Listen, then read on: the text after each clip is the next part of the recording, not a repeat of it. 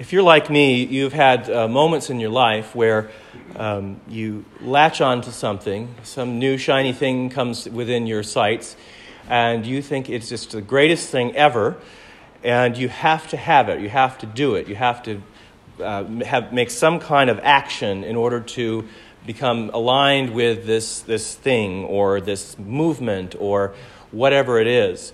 And uh, you see all the good parts of it on the outside. Of course, you know, people and institutions and just, I think, the world likes to put the good stuff on the outside.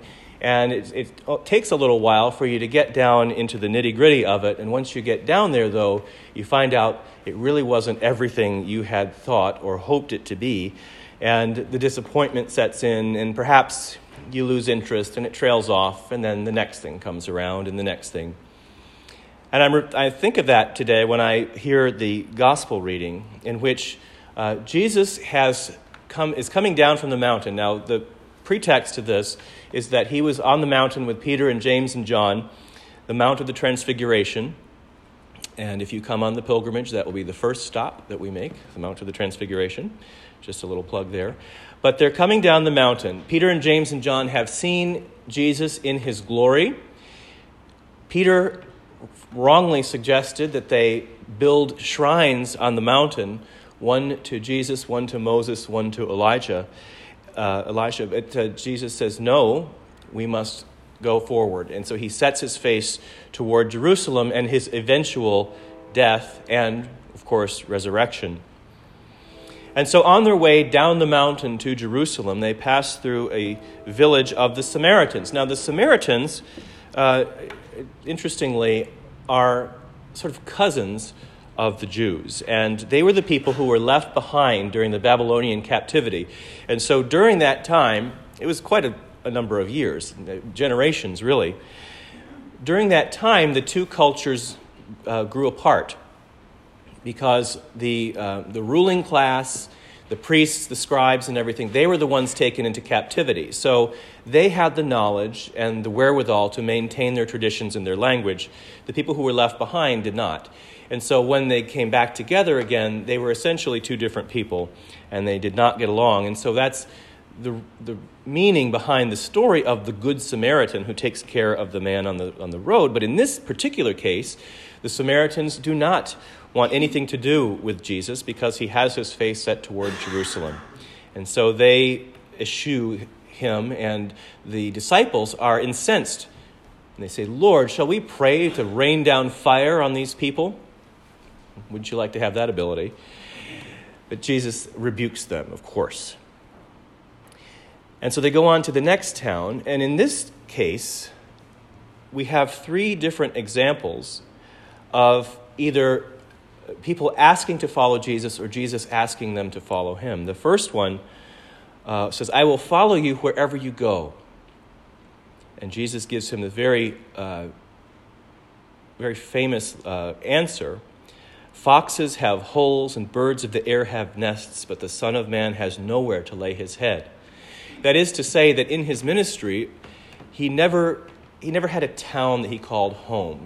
We, we, we, consider Capernaum to be a place where he spent a lot of time. He was born in Bethlehem, he went to Jerusalem, he was in Galilee a lot, but he never owned a home. He never uh, uh had whatever the equivalent of an apartment was. He was always on the go and relying on the hospitality of others. Of course, we know his friends Martha and Mary and Lazarus uh, by name, but I'm sure there were many other people who provided lodging for him and food and meals. But he's saying to this person, if you follow me, there is no home base.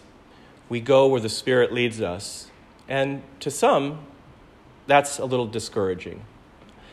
We all want to have a home base. We all want to have a place where we know that we can come after a long day and rest our heads, or after we've been traveling for a while, and you know that feeling of sleeping in your own bed.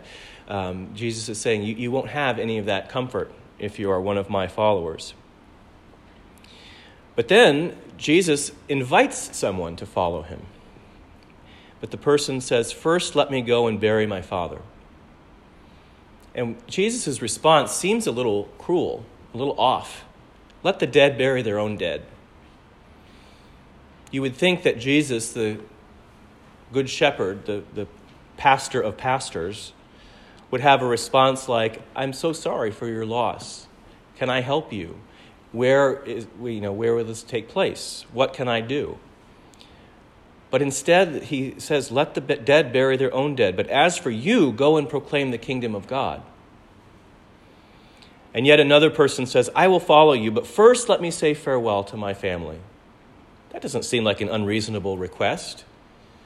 I'm sure we've all seen images of uh, young men or women going off to the military and saying farewell to their family, or, or uh, parents dropping a child off at college for the first time, and that sort of emotional uh, farewell.